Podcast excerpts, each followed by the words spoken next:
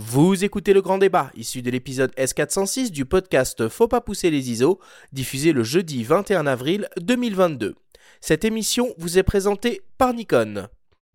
Nous sommes de retour dans le podcast Faut pas pousser les ISO avec le biologiste et photographe sous-marin Laurent Balesta pour une grande émission au coin du feu. Alors Laurent, euh, on l'a évoqué dans ta présentation au début d'émission, tu as reçu une quantité impressionnante de prix et de distinctions euh, depuis les années 2000. Par exemple, tu es triple lauréat du plongeur d'or du Festival mondial de l'image sous-marine, triple lauréat du Wildlife Photographer of the Year, euh, notamment en 2021 avec le grand prix reçu pour une incroyable image de l'accouplement de Meru que tu as réalisé au cours de la mission Gombessa 2 en Polynésie. Tu as reçu la médaille de chevalier de l'Ordre national du mérite, une école porte ton nom dans l'Hérault et un poisson a été nommé en hommage à ton travail. Ici, évidemment, je ne parle que des distinctions qui te sont personnellement adressées. Il y a aussi tous les prix reçus euh, pour les nombreux documentaires sur lesquels tu as travaillé. Euh, Laurent, qu'est-ce qui te manque à ton palmarès comme distinction?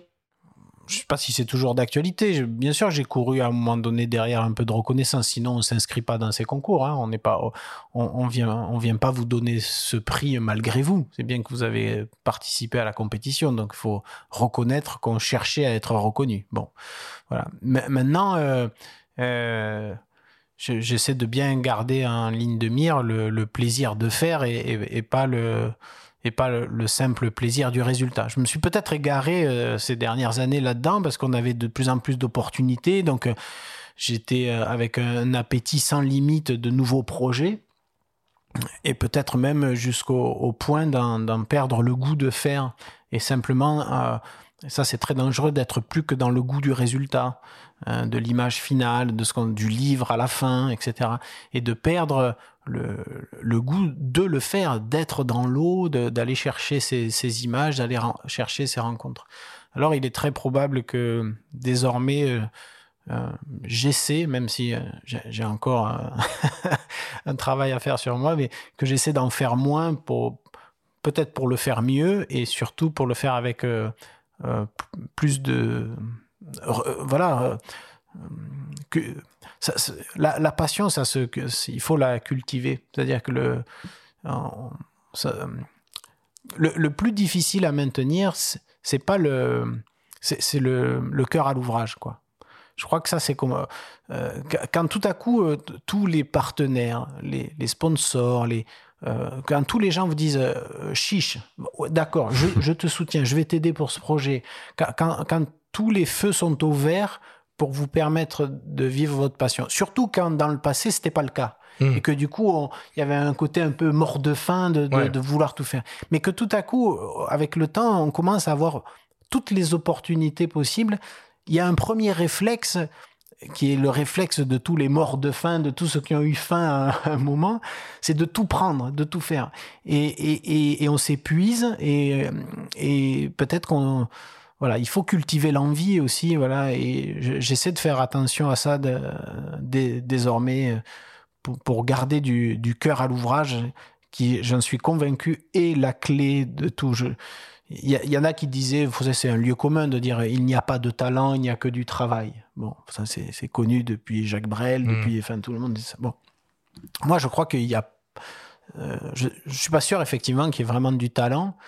Oui, il faut le travail, mais il n'y a pas de talent, il y a du cœur à l'ouvrage. Voilà. Plus on a de cœur à l'ouvrage, plus on, peut faire des, jolies choses. Et avant même de faire des jolies choses, euh, dans mon cas particulier du monde sous-marin, être en situation de faire des belles choses, c'est-à-dire se retrouver en situation devant des choses, euh, des, êtres vivants, des écosystèmes un peu difficiles d'accès ou des animaux inaccessibles, jamais rencontrés je, pars toujours de, ce prérequis. D'abord le sujet. Après, il y a euh, la façon dont on va le traiter, la façon dont on va en parler, la façon dont on va le, dont on va le mettre en lumière, puisqu'on parle de photos. Mais d'abord le, sujet. Euh, j'ai beaucoup de respect pour ceux qui sont capables de faire une belle photo avec n'importe quel sujet. ils vous prennent le plus banal des poissons clowns et puis ils font une superbe photo. Alors moi, ça, me fascine parce que je c'est pas ça qui me porte. Ce qui me porte, c'est d'abord euh, d'aller au devant d'un mystère du monde sous-marin, que ce soit un animal, un lieu, un, écosystème reculé. Et, à partir de là, parce qu'on est euh, comme ça, là, on a atteint une sorte de, frontière, une, limite de, ce qu'on peut faire avec nos, nos piètres qualités de, primates qui ne sont pas des poissons, quand on arrive à, ça et qu'on est un peu poussé dans ces retranchements, et eh ben c'est là où, je, me, sens le, plus capable de faire. Finalement, c'est quand je me sens le plus mal ou, le, plus vulnérable que je suis peut-être le plus expressif et que j'arrive à faire quelque chose de d'un peu joli. Mettez-moi dans un, récif corallien euh, pas profond avec de l'eau chaude, euh, très très beau, euh, où tout est facile. Et c'est sans doute pas là que je donnerai le meilleur de moi. Et pour autant, ces récompenses là qu'on vient euh, d'évoquer aussi permettent euh, à la fois une reconnaissance et une aura auprès du grand public, de faire connaître son travail, du coup d'aller plus loin dans les expéditions, d'aller plus loin dans la voiture. On l'a vu récemment, la Panthère des Neiges qui a eu le, un César, ça permet de toucher beaucoup plus de gens. Ah oui, oui, et puis ça va, ça va nous aider à tous. J'ai eu l'occasion de le dire à Vincent évidemment le féliciter euh, pour son travail, mais je n'avais pas besoin qu'il ait ce prix pour, euh, pour le féliciter, mais le remercier en fait pour ce prix.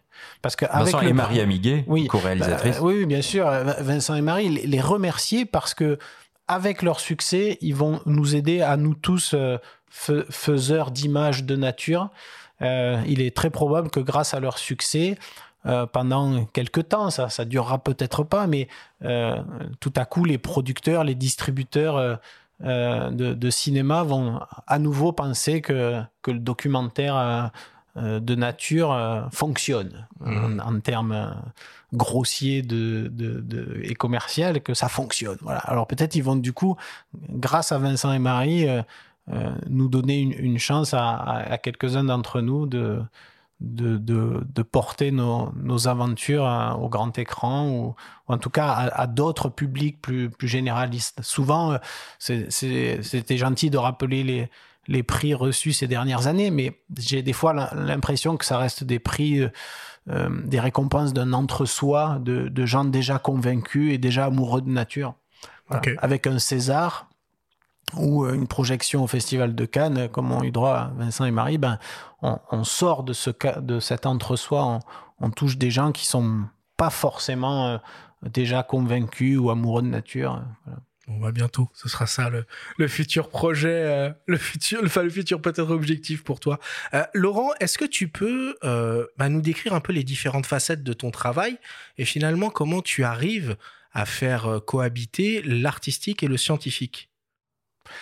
Bon, je me, je me suis jamais trop poser la, question. Je pense que ma nature profonde était peut-être plutôt artistique peut-être même euh, oui plus euh, plus dans les mots plus presque littéraire peut-être enfin euh, et, mais j'ai été dupé par mon idole, le commandant Cousteau, qui, qui mettait en scène le biologiste marin quoi sur son bateau. Alors euh, euh, naturellement, naïvement, quand j'étais petit, je me suis dit ah oui c'est ça, il faut être biologiste marin. J'avais pas compris que même le biologiste marin sur la Calypso était d'abord un artiste en fait, et sans être un comédien, il, avait quand même cette nature. Et donc j'ai fait des études scientifiques, euh, mais avec peut-être une, une, nature plutôt artistique au départ. Alors c'était parfois un grand écart douloureux euh, entre des études que je trouvais un peu euh, rébarbatives parfois quand quand les études en sciences, faut pas croire qu'on apprend les petits animaux. Euh, non, on apprend surtout l'analyse de données, la modélisation, la génétique. Moi, j'ai été traumatisé par les équations de Schrödinger. Ah ben voilà, à la fac. mais je peux, je peux comprendre. Les, moi, les, les, moi le, le, pire, c'était, je crois, l'analyse statistique, où, où, où, on a beau être devant euh, de la donnée, enfin, on transforme la nature en, en données, en, chiffres. Mmh.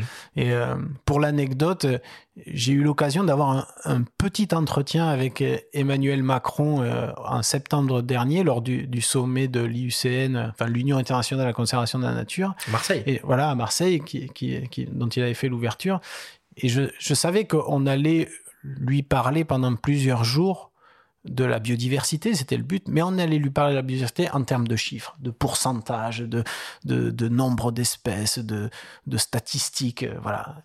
Et, donc mon parti pris en, cinq minutes qui m'ont été accordées, ça a été de tout de suite lui dire voilà, la biodiversité c'est pas des chiffres, hein, c'est d'abord une réalité de fait de, de chair et de plumes, et dans mon cas, d'écailles et de tentacules. Et voilà.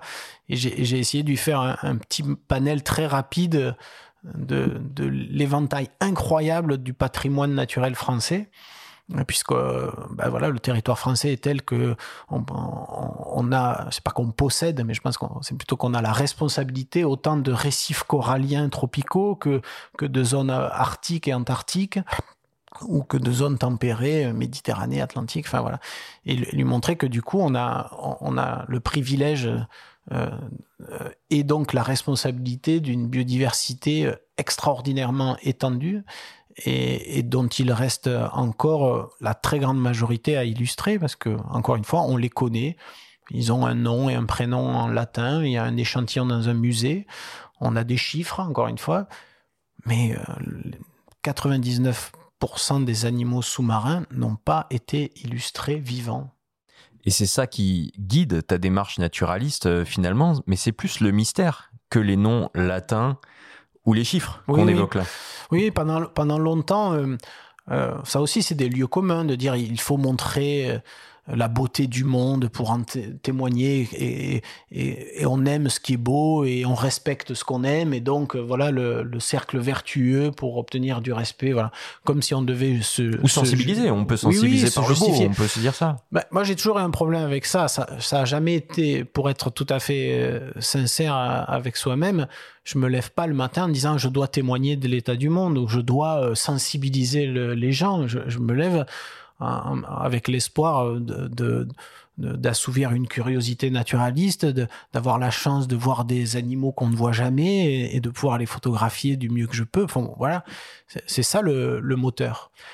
Et après, bon, ben oui, on aimerait que ça ait du sens. Alors, il y, a ce, ce, sens euh, facile, entre guillemets, de dire Ah ben, je montre la beauté parce que ça va aider à, à faire aimer et respecter le milieu et donc à le préserver. Voilà. Alors déjà, je trouve que si tant est que ça marche, euh, parce que depuis, depuis les années 70, c'est que euh, Cousteau a été un des premiers à avoir ce discours et il faut montrer pour faire respecter.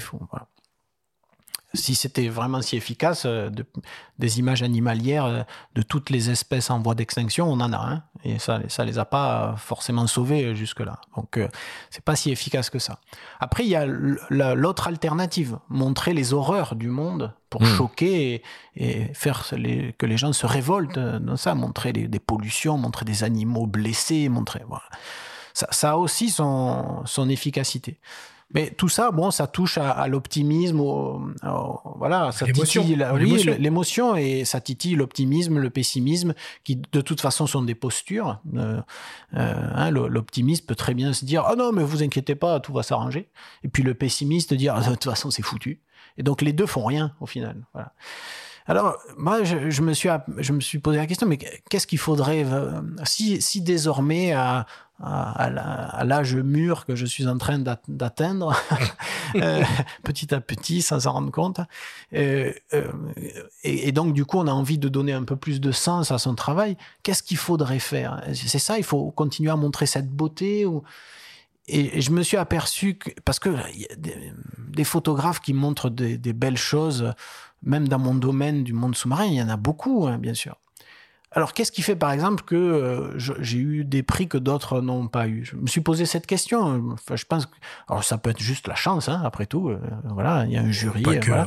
Mais, mais je me suis demandé, est-ce qu'est-ce qui, est-ce qu'il y avait quelque chose de concret qui pouvait distinguer parfois, hein, pas toujours, mais mon travail d'un autre?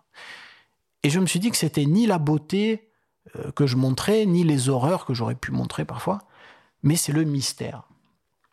Et que, et que je, pense que ça parle plus quand on arrive, alors c'est un exercice compliqué que je maîtrise pas hein, forcément, qui m'échappe même un peu, mais je crois que quand, quand, quand je parviens à mettre dans une image cette notion de mystère, euh, même si parfois on l'interprète pas avec les bons mots, moi le premier, quand je suis, euh, changeons de sujet, je suis devant une aurore boréale, je suis devant un coucher de soleil extraordinaire, je suis devant un, vol d'oies sauvages en formation parfaite, en V, et on a tendance à dire, waouh, que c'est beau, que c'est beau.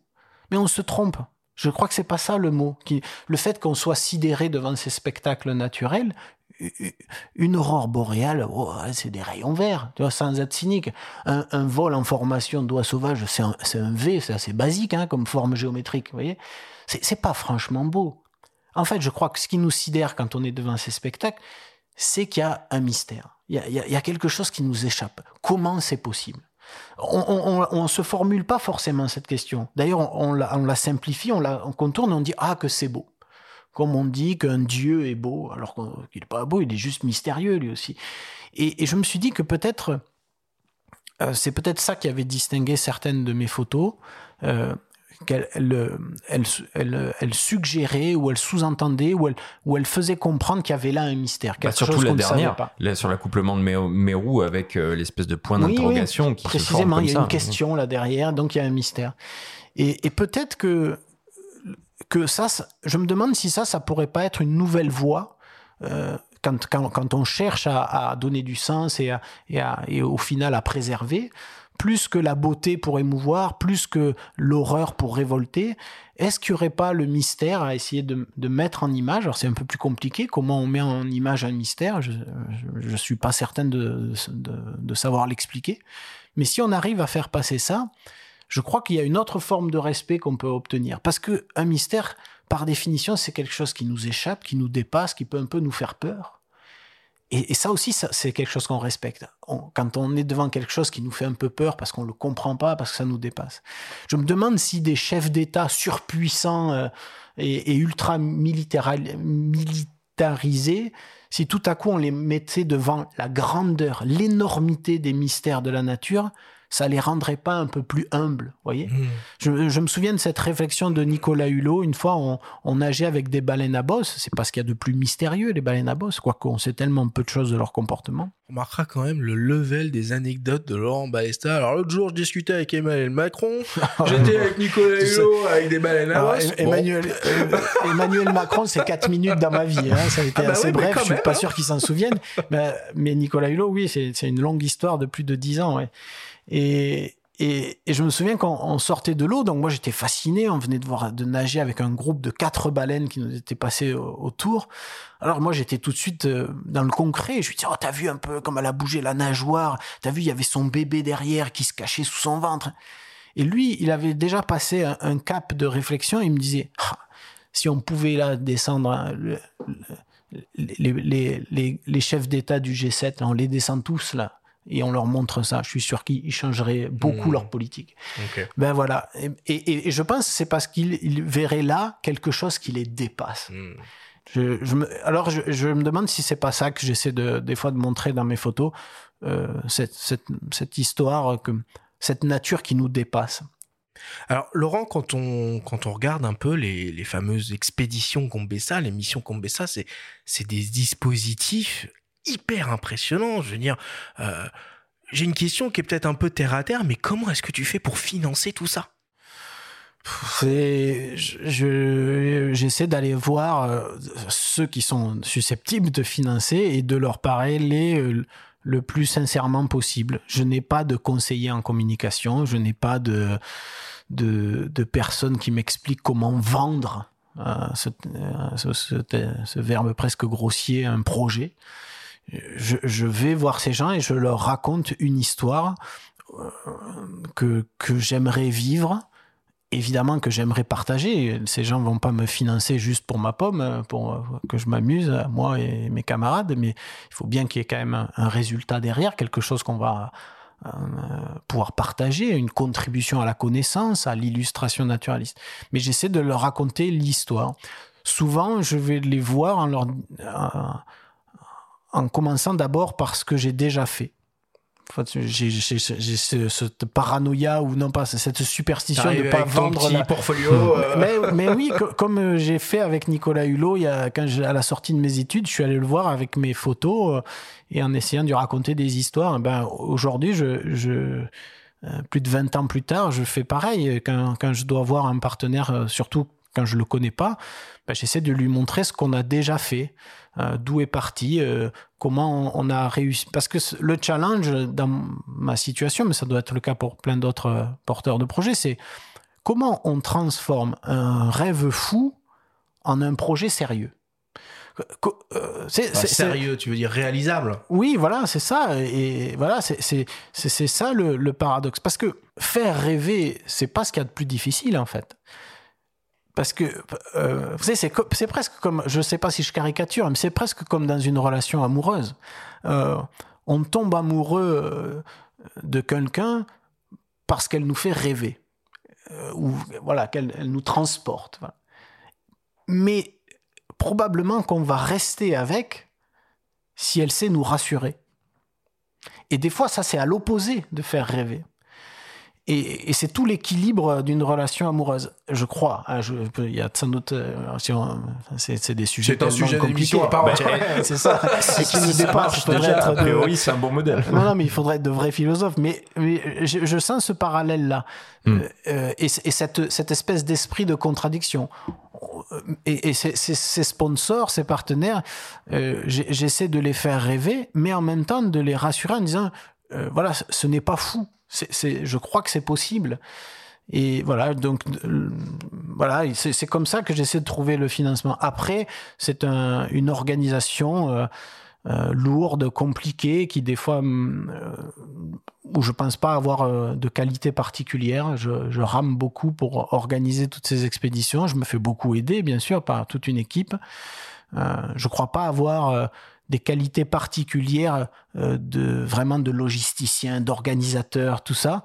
Euh, pour ça, je me fais beaucoup aider et, c'est- même ce qui pourrait peut-être à terme me faire renoncer à, de- à ces grands projets, c'est la lourdeur de leur Ouais. mise en place.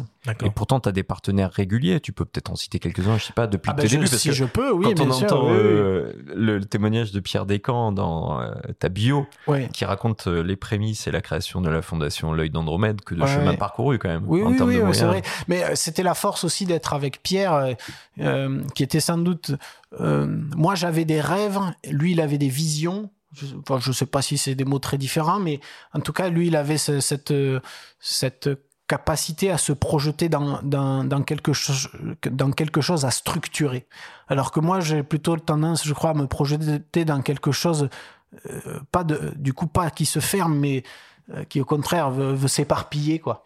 C'est peut-être pour ça qu'on on est complémentaires d'ailleurs.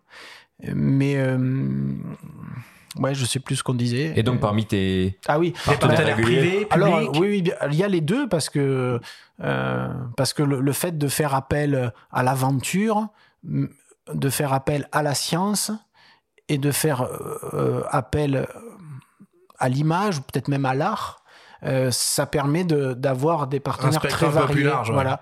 Alors j'ai un, un- un- un partenaire euh, euh, fidèle et précieux depuis, euh, ben on fera fêter les 10 ans, qui est l'horloger, la manufacture horlogère suisse Blancpain, qui est au final euh, un- une, petite marque si on regarde le, nombre de montres produites, mais c'est des montres de très grande qualité et, qui ont vraiment à cœur de, soutenir l'exploration et la conservation.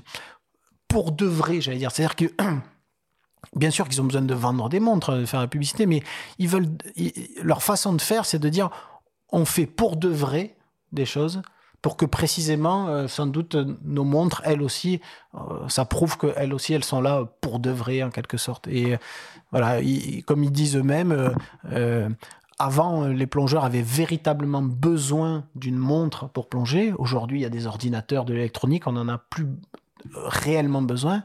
Donc, il va falloir que vous ayez besoin de nous pour d'autres raisons.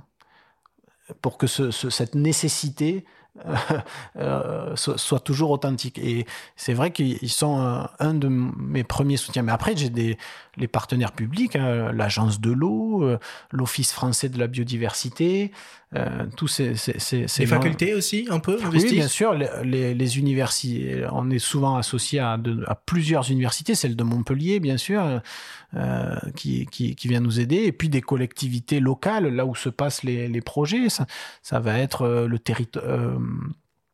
Euh, euh, l'Assemblée corse, enfin en tout cas le, territoire corse, ça va être la DIREN de Polynésie française, ça va être voilà des, des organismes publics concernés directement par le lieu où on va essayer de, de mettre en lumière un, un mystère sous-marin. Euh, voilà, donc c'est oui, oui, j'ai la chance d'avoir un spectre assez large, mais j'ai le défaut d'avoir des rêves toujours plus compliqués, et donc à chaque fois j'ai l'impression qu'on repart à zéro dans le montage de ces, de ces projets. Ok. Alors parmi les, les, images les plus connues de ton travail, on peut citer évidemment celle que tu as faite à l'occasion de la mission euh, Gombessa 4 euh, au milieu des requins en Polynésie française. Ce projet a duré 4 ans euh, et tu as réalisé pas moins de 85 000 images. Il a débouché sur un film, 700 requins dans la nuit, réalisé par euh, Luc Maresco, et sur un ouvrage. On écoute le témoignage de Vivien Lemaignan, un ami à toi et le producteur du film de la société Les gens bien production, nous raconter une anecdote pour le moins insolite qui t'est arrivée sur place pendant la mission. Ah, je crains le pire avant de faire 700 requins, on avait fait un repérage à Pacarava, donc dans le même lieu et sur la même passe, la nuit, euh, en petite équipe, où on avait fait un portrait de Laurent pour 7 à 8 sur TF1. Dans ces plongées de repérage, pendant la nuit, il n'y a jamais eu d'accident. Mais euh, lors d'une de ces chasses de requins, et Laurent est au cœur de la meute pour prendre les photos les plus euh, magnifiques possibles, et du coup il s'approche, parce que ce qu'il faut savoir, c'est qu'au début, quand ils ont repéré ces frénésies de requins, et, ces chasses, la nuit, ils osaient à peine s'approcher et, comme disait Laurent, ils, avaient les, genoux au niveau des oreilles. Euh, parce qu'ils étaient tellement euh, paniqués par ce qu'ils voyaient et par le danger. Parce que, comme dit Cédric, un des plongeurs, une morsure non intentionnelle, ça fait aussi mal qu'une morsure classique. Et en fait, lors du tournage de ce film, Laurent, euh, et ben, tout d'un coup, il a senti une douleur derrière le mollet. Et donc, il s'est fait un garrot, ça a commencé à saigner. Donc c'était pour l'équipe un bon stress. Ils sont remontés euh, tout doucement avec les paliers qu'ils devaient faire. Et grâce à nos superbes caméras ralenties, eh ben, on a pu s'apercevoir qu'en fait le requin n'avait rien fait du tout, mais il avait pris un poisson chirurgien qui en fait a des petites piques au, niveau de ses dorsales. Ça s'appelle un poisson chirurgien, c'est-à-dire que c'est vraiment des petites scalpels qu'il a sur, euh, sur, au niveau des dorsales. Et en prenant dans sa gueule ce poisson chirurgien, il était parti à toute vitesse, le requin. Il a frôlé le mollet qui a déchiré la combinaison. Et en fait, cette déchirure derrière le mollet qu'a eu Laurent, c'était le scalpel d'un poisson chirurgien et non la morsure d'un requin. Bon alors euh, que de euh, précision naturaliste pour, pour, un producteur comme le poisson. Euh, alors du coup finalement c'est quoi le plus grand risque quand on est la nuit sous l'eau entouré de 700 requins à faire des ah, photos le, le, plus grand risque c'est comme à chaque fois qu'on est sous l'eau c'est le risque banal de la noyade voilà, de se noyer parce qu'on est dépourvu de branchies et qu'on est quand même euh, dépendant, dépendant d'un scaphandre qu'on a sur le dos euh, qui nous permet de, de respirer. Donc, euh, je crois que le, le vrai et seul euh, risque, en, enfin, c'est pas le seul, mais le premier risque, c'est de jamais oublier voilà, qu'on est sous l'eau et que et qu'on peut se noyer à, enfin, à tout instant. Quoi. Voilà, c'est voilà l'accident de plongée. Pas, pas l'accident lié aux animaux. Moi, euh, toutes les, mini blessures que j'ai pu avoir euh, avec des animaux. Alors c'est sûr que c'est plus romanesque, c'est sûr que c'est c'est voilà c'est. Elle était pas mini celle-là. Hein. On la voit sur le carnet d'expédition de, ton de ton bouquin. Elle n'était pas oh, si petite que ça. C'est quatre points de suture, pas plus. Et puis très propre, très propre parce que précisément c'est pas une morsure de requin qui aurait été quelque chose de, sans doute de, de, un peu. On peut faire pareil avec un couteau en se préparant un sandwich. Hein. Exactement. et je pense que ça arrive beaucoup plus souvent en se préparant un sandwich qu'avec un requin. Alors, pour l'anecdote, je n'ai pas été victime d'un requin, mais d'un requin armé d'un scalpel quand même. Ça, c'est quand même c'est pas commun. Euh, c'est rare quand même. Non, non, mais c'était c'était bien parce que ça a confirmé que que quand on a le alors il faut après il faut avoir le bon comportement. Il faut, faut pas croire que c'est euh, comme le, dit Vivien, au final, on n'a jamais été paniqué malgré ce qu'il dit, mais simplement on avait une telle on est tellement impressionné qu'on gardait nos, distances et que cette, approche de ces requins en chasse, parce que c'était complètement inédit, hein. personne paradoxalement, il y a énormément de plongées en Polynésie, même dans cette fameuse passe sud de l'atoll de Fakarava, mais il n'y avait aucune plongée de nuit. C'est fou, hein. à, à quelques heures près, on était dans un univers inédit. Alors que le reste du temps, ben, il y, a des, y a plein de plongeurs, de touristes qui viennent voir cet endroit. C'est des plongées faciles au final, le jour en tout cas. Et, là, tout à coup, on basculait dans quelque chose d'inédit. Donc évidemment, on avait plein de, réticences, plein d'a priori sur ce qui pouvait arriver ou pas devant, devant ces chasses. Mais on s'est vite aperçu que c'était, c'était certes très impressionnant, mais pas risqué si on, si on, si on reste calme, si on, voilà. Alors, c'est euh, certes pas risqué, mais on vous voit bien dans le film notamment vous faire bousculer par tous ces requins gris. Comment tu bosses dans ces conditions? Comment tu te concentres sur le cadrage, la composition? Bah, C'est une, une, espèce d'habitude à prendre. D'ailleurs, on s'apercevait que chaque année, on devait à nouveau se réhabituer à ces ambiances un peu particulières. Parce qu'on avait... En fait, il faut réussir à inhiber plein de réflexes euh, de, de, protection euh, qui vous... Vous voyez, le, le, simple fait de sursauter, quoi, de, de se retourner vivement, de, de, de mettre les mains devant, de euh, tout ça, il faut l'inhiber. Il faut se laisser aller complètement. Et effectivement, euh, au début, moi, je, je, faisais mes, les premières photos faites devant ce spectacle fou. Euh, j'avais jamais l'œil dans le viseur, en fait. J'appuyais sur l'appareil photo comme ça, en regardant devant moi, ça sans viser, sans cadrer. Photo ninja. Ouais, et, et ça donnait de, que de, de, piètres résultats. Mais au fur et à mesure qu'on se décontractait, qu'on a appris à, à accepter, en fait, c'est quand on a compris que nous n'étions pas des cibles, nous étions des obstacles. Alors forcément, on est un obstacle, on est bousculé. Mais si on comprend qu'on est juste bousculé et pas visé, eh ben on se laisse bousculer et on reste l'œil dans le viseur. Je, faisais ces plongées sans quasiment jamais quitter l'œil du viseur parce que c'est des mouvements tellement éphémères, tellement rapides que si on attend de les voir pour lever l'appareil et, déclencher, c'est déjà fini. Donc il faut rester dans ce viseur, anticiper les mouvements en disant tiens, euh, les requins sont par là, la meute se forme, donc il est très probable que la chasse parte à droite ou parte à gauche, et puis anticiper ça, faire sa rafale de, photos dans laquelle on, ne voit rien au moment de la prise de vue. On n'a même pas le temps de vérifier tout de suite derrière parce que le but c'est d'être là pour la scène suivante. Et donc, c'est souvent au, petit matin, hein, quand le jour se levait et quand on déchargeait les cartes, qu'on s'apercevait vraiment de, de ce que j'avais imaginé euh, pouvoir réussir euh, en termes de cadrage, en termes de mmh. comportement, etc. Moi, ce qui m'intéressait le plus, c'était la microseconde avant. Parce que une scène de carnage euh, avec un poisson qui se fait dévorer, bon, au moins nous, on avait la, la légitimité que c'était des, des, attaques naturelles. Mmh. Mais des images de requins qui mangent du poisson, malheureusement, on en voit euh, surtout euh, des, milliers. Mais c'est jamais naturel, c'est du, du, nourrissage de requins. On leur amène des poissons morts, voilà. Mais je pense que la différence, en tout cas à, dans, dans la dans la puissance de ce qui se passe à ce moment-là. C'est un peu comme si on disait que on, sait ce que c'est des loups qui chassent en meute parce qu'on a euh, nourri euh, un chien avec euh, en mettant de, la pâtée dans la gamelle. Voyez je pense que la différence entre le feeding de requin, qui pourtant peut paraître des fois un peu assez violent, et une vraie chasse naturelle, c'est le même rapport. Ça n'a rien à voir.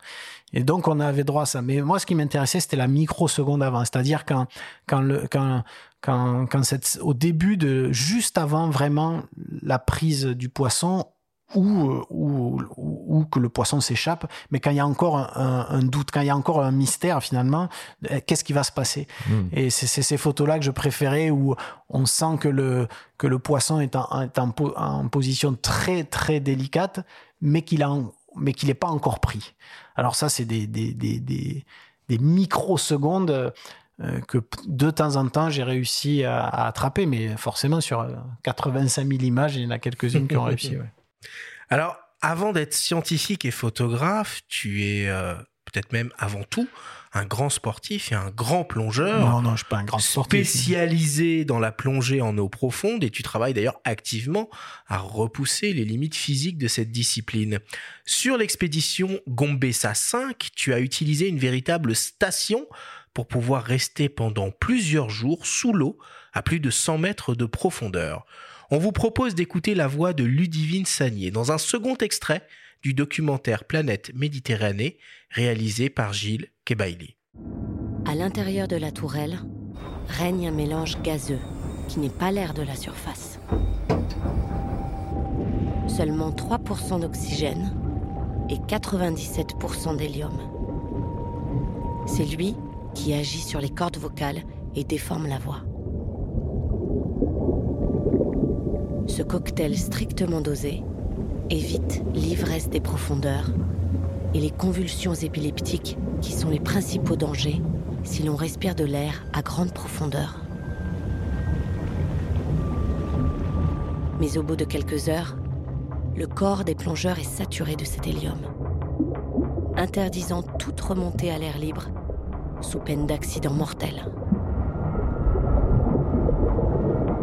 En se dirigeant vers la surface, nos quatre plongeurs ne peuvent donc vivre ailleurs qu'enfermés dans cette station étanche où règne la même pression qu'au fond de la mer. Pour le corps des aquanautes, ce n'est donc qu'une seule et même plongée pendant 28 jours. On aurait peut-être dû mettre la musique d'Abyss euh, en introduction de, de cette émission.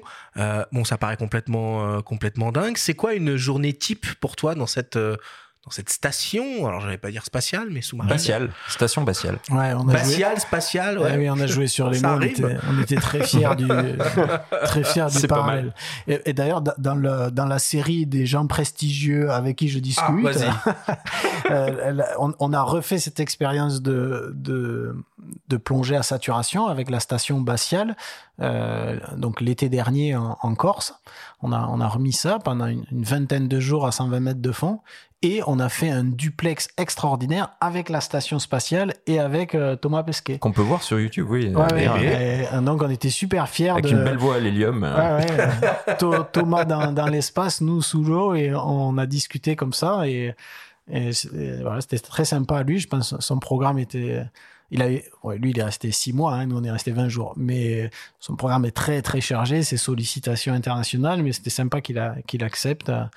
Voilà. Euh, voilà. Bon, Mais Thomas il- Pesquet, il- check. Il, voulait- s'entraîne lui d'ailleurs dans ces conditions-là, il le dit. Hein, il, lui, Bah, il il avait fait s'entraîne des plongées en saturation. Ouais, pendant ouais, 9 t'as jours. La, euh, la- la maison sous la mer qui est en Floride, qui sert à, à l'entraînement des cosmonautes, euh, enfin en tout cas à vivre cet isolement, qui est une, une maison sous la mer à 18 mètres, euh, à 18 mètres de fond, je crois. Euh, où, hum, L'avantage, c'est qu'à 18 mètres de fond, on peut quand même ressortir assez vite et on peut rester, euh, on peut rester sous un mélange d'air. Donc, il évite plein de contraintes. À 120 mètres de fond, ben, on est obligé de respirer des gaz compliqués euh, qui sont pas très agréables parce que euh, les échanges thermiques avec l'hélium sont tels qu'on a toujours trop froid ou trop chaud. On n'arrive pas à trouver une neutralité.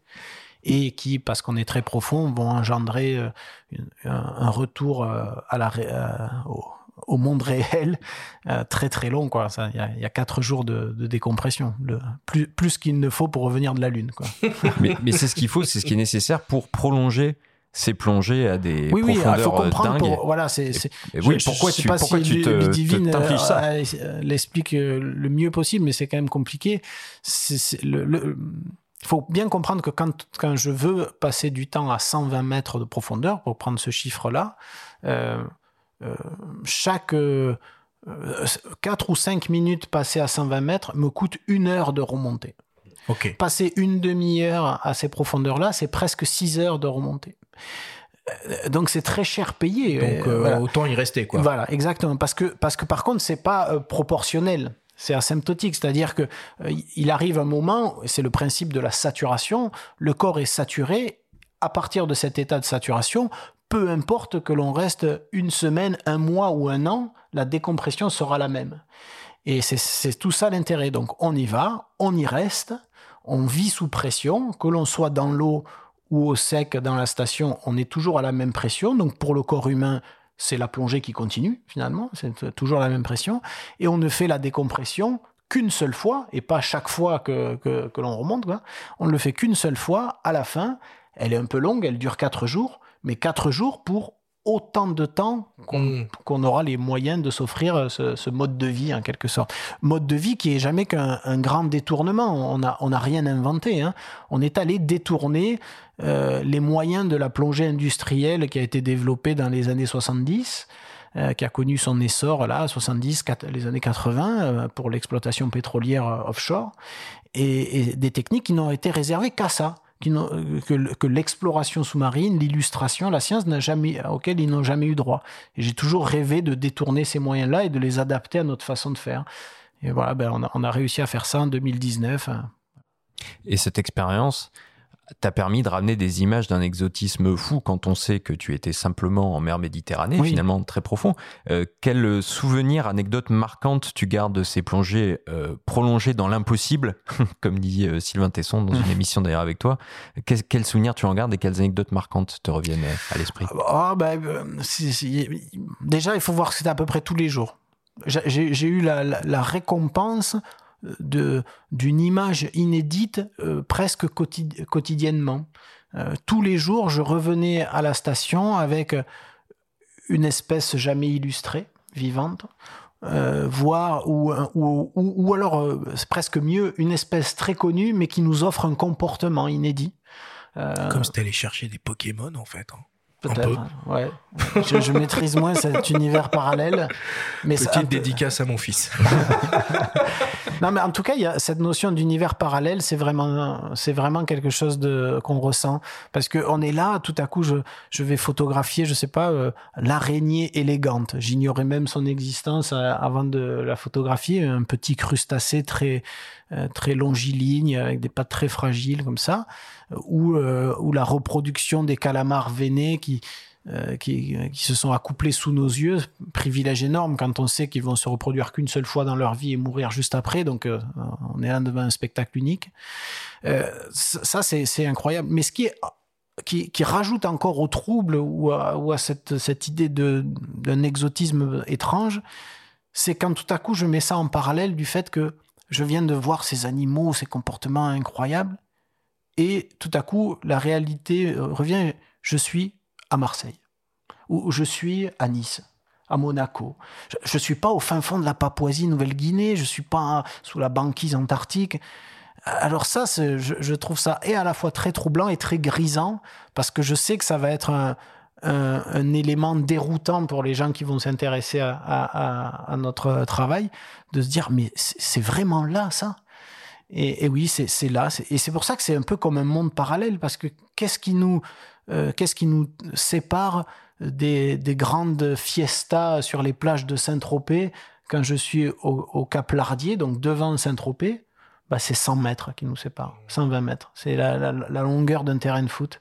Et moi, je suis pourtant dans un monde parallèle où j'ai l'impression, sans doute légitime, d'être le premier à me promener là, avec mes camarades, et de découvrir euh, des créatures presque de science-fiction. Et à 100 mètres de là, en caricaturant, euh, il Hmm. y, a- il y a- y y des On boîtes de nuit. et, euh, voilà, voilà, voilà. Donc, cette idée de monde parallèle, on n'était ni loin ni proche, on était ailleurs. Alors on le comprend bien, hein, la mer Méditerranée, c'est un de tes terrains de jeu favoris. Néanmoins, euh, au cours de l'expédition euh, Gombessa 3, tu as exploré les eaux profondes polaires de l'Antarctique au cours d'un projet euh, que tu as réalisé avec le photographe Vincent Minier et qui était porté par Luc Jacquet, le réalisateur du célèbre film La Marche de l'Empereur. On vous propose d'écouter Vincent Ah, Munier. mais ça, c'est injuste. Parce que ben, ça, c'est- pas cool. Parce que je sais que j'ai déjà parlé de. Vous m'avez fait, fait parler sur Vincent. Du coup, moi, je me suis lâché. J'ai balancé des vannes et tout ça. J'ai essayé de le, le piéger. Et du coup, il va, il- forcément, il, va se venger. Là. On va voir, on va voir. Non, on va l'écouter. Fallait en me dire. tout cas, J'aurais dû euh, passer en premier, surtout. On va écouter Vincent qui va nous parler de votre rencontre, de vos points communs et de vos différences. On l'écoute. Laurent Balesta. Eh ben oui, un ami de longue date, hein, on s'est croisé dans les allées des festivals au début, et puis ensuite on a eu la chance, grâce à Luc euh, Jacquet, de faire euh, quand même trois mois d'aventure assez euh, assez inoubliable ensemble en Antarctique. Ça, c'était quand même assez magique, où là on a appris à se connaître. Et voilà, je crois que respect mutuel, admiration réciproque. Euh, et puis, ben moi, j'étais assez subjugué de voir à quel point on, on, on, tend vers la même chose. Je pense on a quand même des choses assez, assez proches, assez similaires, des visions de, de, de notre métier, de, de, ce partage de la beauté, et, et, et puis en même temps des, euh, des méthodes vraiment différentes. Il jalouse un peu mon minimalisme, comme il dit. C'est vrai que je suis souvent un peu, un peu tout seul et, et, euh, et, avec très peu de matériel. Et lui, c'est tout l'inverse. Et moi, je serais incapable de mener des expéditions comme il le fait, où c'est un véritable chef d'orchestre qui arrive à bien s'entourer de, de, trouver les, les, les, bonnes personnes pour, pour qu'il y ait une complémentarité et, et, que, et que chacun ayant sa mission, euh, on arrive à des, à des, à des expéditions assez uniques. Voilà, donc euh, après, moi, ça m'a toujours marqué. Il a raison. Il, a, il fait souvent des bonnes analyses où il m'envie. Il, il, y a une jalousie de ma méthode d'affût que lui ne peut pas faire. Et il a tellement raison parce que moi, c'est vrai que j'ai un paysage, j'ai un décor. Euh, je vais, euh, je vais mettre tous les moyens pour avoir vraiment l'animal dans ce, dans, dans, dans, ce décor avec une, en, en, attendant la belle lumière. Et lui, malheureusement, euh, avec tout son matos sous l'eau, mais c'est quelques minutes, mais mais pas plus. Donc, je comprends qu'il puisse m'envier finalement, quand tu es dans cette station euh, sous-marine, c'est un peu comme si tu faisais un affût géant. Il n'y a pas de fenêtre. D'accord. non, non. Et puis, et puis, quand bien même il y aurait des, des fenêtres, même l'eau la plus claire du monde, euh, ça permet de porter son regard à quelques dizaines de mètres devant mmh. soi, donc euh, comme, comme si on était dans un épais brouillard sur Terre, même dans l'eau la plus claire du monde. Donc, non, non, il y aura toujours cette frustration de. Mais en même temps, c'est ce qui fait euh, que euh, travailler l'imaginaire quand on est sous l'eau, c'est-à-dire que les, décors, on les reconstitue petit à petit dans sa tête comme un puzzle dont on voit les pièces euh, séparément, et puis après, dans sa tête, on se fait une idée globale. C'est d'ailleurs pour ça que je cherche à faire souvent des, photos des paysages les plus larges possibles, en utilisant des systèmes panoramiques, voilà, pour, pour embrasser les, décors qui parfois échappent à, l'œil humain, mais que euh, l'œil de l'appareil photo et les technologies modernes permettent de reconstituer. C'est ce qui m'avait valu le, prix au Wildlife la première fois avec la photo de l'iceberg, qui était une vision qui échappait à, mon, œil parce que trop grand, trop vaste sous l'eau, mais avec, euh, avec les techniques panoramiques, en assemblant, je crois, 160, 163 photos, on a pu reconstituer ce, cet iceberg en entier sur lequel on voit euh, des petits vermicelles qui sont mes trois camarades euh, mmh. qui sont là autour de cet iceberg. alors c'est vrai que cette, cette c'est à la fois exaltant de ne pas pouvoir tout voir parce que du coup il y a un challenge, ça fait travailler l'imaginaire et c'est assez exaltant. Et en même temps une frustration de j'aimerais effectivement des fois pouvoir me poser avec un téléobjectif sous-marin, voir des choses très loin de moi et les capter comme ça, ça, doit être génial. Mais... Il évoque ta jalousie des photographes terrestres. Je me souviens dans ton docu sur le Célacante, on te voit frustré, euh, presque à jeter ton appareil par terre, parce que tu as raté une session d'intervallomètre ah oui, euh, sous-marin. c'était pas, pas, glorieux ça. Ouais, et c'est des séquences, ça, bon, sur la Terre, tu foires, tu peux recommencer très facilement. Quand vous débarquez tous les deux en Antarctique, Vincent, il prend tout de suite euh, sa euh, poulka et puis il se barre faire des photos. Toi, as... Quelques heures après, nous, nous la première plongée, c'était quatre jours plus tard. Oui, voilà, parce qu'il faut installer le matos, les combis. Ah oui, surtout là-bas, c'était tellement compliqué d'imaginer la première plongée ça a pris un temps fou. Bah oui, oui, c'est comme ça. Après, c'est ce qui fait que, que j'ai un tel potentiel, euh, enfin, que j'ai, que, tous les photographes sous-marins, euh, des fois sans le savoir d'ailleurs, on, a devant nous un, un potentiel d'image infini. Euh, certains photographes terrestres diraient que c'est pareil, mais quand même, je, je pense que, que la difficulté pour nous, c'est d'aller dans l'eau Surtout quand on veut aller euh, très profond ou dans des conditions où il fait très froid ou bon voilà. Mais, mais que la difficulté, c'est atteindre leur univers. C'est pas de trouver les animaux. Euh, une fois qu'on a réussi à s'affranchir de tout ce qu'il faut pour atteindre leur univers, bah après c'est facile. C'est comme si vous étiez le, le imaginez, imaginez être le premier à photographier un éléphant. Quoi. Ouais, enfin encore faut-il savoir et maîtriser la technique Ouais, euh, Oui, oui, photographique. mais- Parce que quand tu arrives en bas, enfin notamment quand tu as de grandes profondeurs, tu n'as plus de lumière. Mm. Bah, faut maîtriser les techniques de base. Là, on en vient un petit peu fais la technique. ouais, d'ailleurs pour éclairer euh, la- Bah, on le peut pas éclairer une, une scène en, en- en entier. Il faut vraiment utiliser la lumière euh, naturelle autant qu'on peut, même, même au- au-delà de 120 mètres. En fait, jusqu'à quasiment 200 mètres règne encore, selon les ré- régions du monde, hein, bien sûr, mais règne encore une lueur euh, qui parvient de la surface. Moins d'un pour cent de la lumière de la surface, mais quand même, ce moins de 1%, ça suffit pour euh, imprégner euh, une plaque sensible, surtout avec les- les plaques euh, ultra sensibles des appareils euh, Je modernes. pense quoi. que Laurent Balesta est un photographe qui pousse les ISO. Ah, ça, c'est sûr. Ah oui, d'ailleurs, tu es prêt à les pousser jusqu'où les ISO Oh d'ailleurs là là, des- j'ai déjà fait des images à, à 30 000 ISO. ouais. Ah, que tu publies, ouais. Oui, oui, après, avec. euh, Alors, sur le. euh, disons, on, on arrive à faire des photos où euh, 30 000, euh, de- ouais, 12 000, etc. Ou en tout cas, quand j'appuie sur le, le bouton, euh, euh, ce que je vois sur mon moniteur est, est plus lumineux que ce que je voyais Ouais. à, à l'œil nu. Bien sûr. Voilà. Et, et voilà. Alors évidemment, il, y a- il peut y avoir du bruit, mais euh, souvent il est acceptable. En plus, maintenant, il y a quand même des, filtres Lightroom qui sont redoutablement efficaces pour, euh, pour venir adoucir le bruit dans le bleu au, fond des. Enfin, dans mon cas, c'est toujours euh, des fonds bleus, quoi. Et, il peut y avoir du bruit là-dedans, mais on arrive bien à l'atténuer sans pour autant que ça vienne atténuer le- les détails des premiers plans.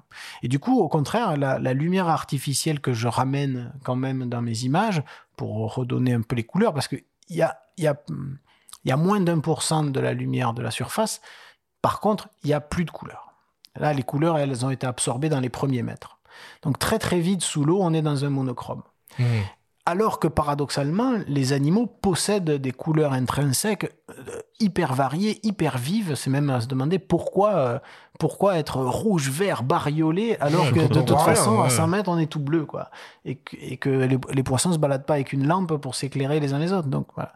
Bon, je pense qu'ils n'ont pas le- le- les, les mêmes capteurs euh, rétiniens et qui font qu'ils doivent distinguer des choses qu'on voit, qu'on distingue pas nous. Donc moi, je rajoute évidemment un peu de lumière artificielle pour ça. Mais du coup, je dois la, je dois la doser. Euh, On, on- on pourrait croire que parce qu'on est très profond, que c'est noir, on amène beaucoup de lumière. Mais c'est tout l'inverse.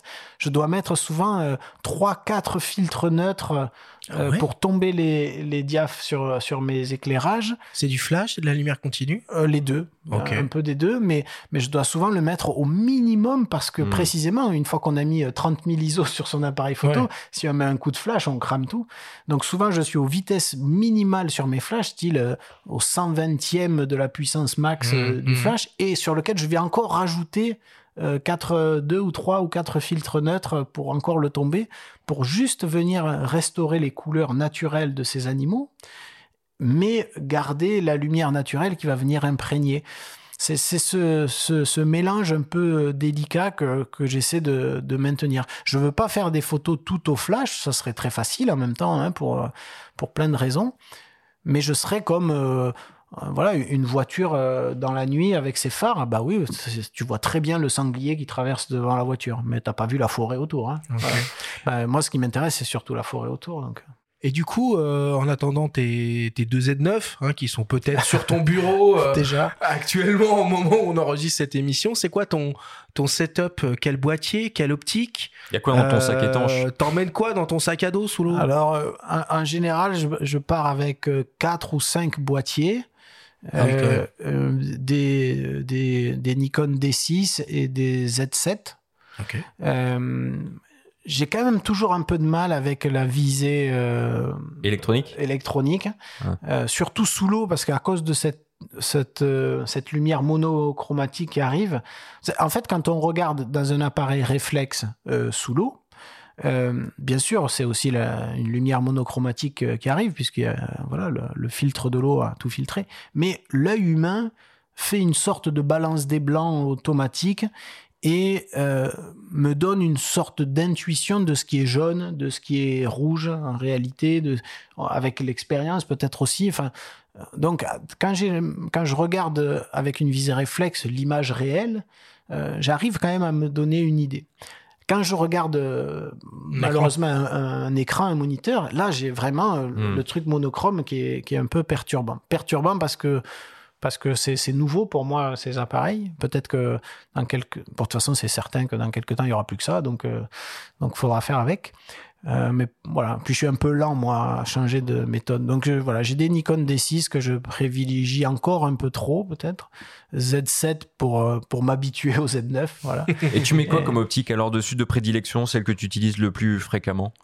Oh, c'est un- une gamme euh, un peu variée. Malheureusement, évidemment, je n'utiliserai jamais moi un 1200 mm sous l'eau, ça c'est impossible. Donc moi, mes, mes focales les plus longues, c'est 105 mm, quoi, euh, 105 macro. Depuis quelque temps, j'essaie de faire des choses aux 200 mm. Alors c'est très compliqué, ça ça marche pas bien. Mais j'ai deux trois. euh, enfin, je me dis que ça ça ça vaut le coup de persévérer encore un peu. Il y a peut-être des choses à, à faire. Et, et c'est surtout après des grands angles euh, de, du, du, du,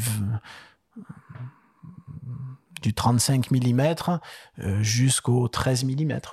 Et euh, peut-être euh, pour terminer, est-ce que tu peux nous parler des caissons euh, finalement? Parce que c'est pas n'importe quel caisson que tu utilises à ces, à ces profondeurs-là. C'est des trucs euh, sur mesure qui doivent coûter, j'imagine, plus cher que le boîtier lui-même. Euh, qui fait les caissons? Enfin, euh, voilà, c'est quoi les critères des caissons? Ben, J'ai le même euh, partenariat avec Nikon qu'avec une marque de caissons qui s'appelle Sicam, qui est Mm. une marque autrichienne qui, qui fait des caissons qui sont des, des Rolls-Royce, quoi. Et qui est aussi mon partenaire, qui m'aide depuis mes débuts euh, aussi, enfin en tout cas mes débuts euh, professionnels, on va dire. Bon. Et donc, ils me soutiennent. Et je, leur ai cassé beaucoup, beaucoup de matériel au, début. Hein. Parce que au début, ce constructeur, qui est un artisan au final, même s'il est très, c'est un, ingénieur, un ingénieur génial, mais c'est une petite boîte familiale. C'est pas, pas des, des chaînes de production énormes, hein, ce genre de choses-là. Et donc, au début, il n'avait pas de chambre pour tester la résistance de ces caissons. Donc, c'était des calculs mathématiques. Il me disait, ça devrait tenir. Et puis, euh, il y, a, il y a 20... Et Eh, je te confirme que ça ne tient pas. C'était- un peu ça. J'ai d'ailleurs publié plusieurs fois dans, dans Paris Match euh, des, des photos de mes boîtiers pulvérisés euh, par la pression lors de plongées très très profondes. Et, mais au final, ça plaisait à tout le monde. Tout le monde était super content de ces boîtiers. Même Nikon était super content de voir euh, un boîtier Nikon pulvérisé.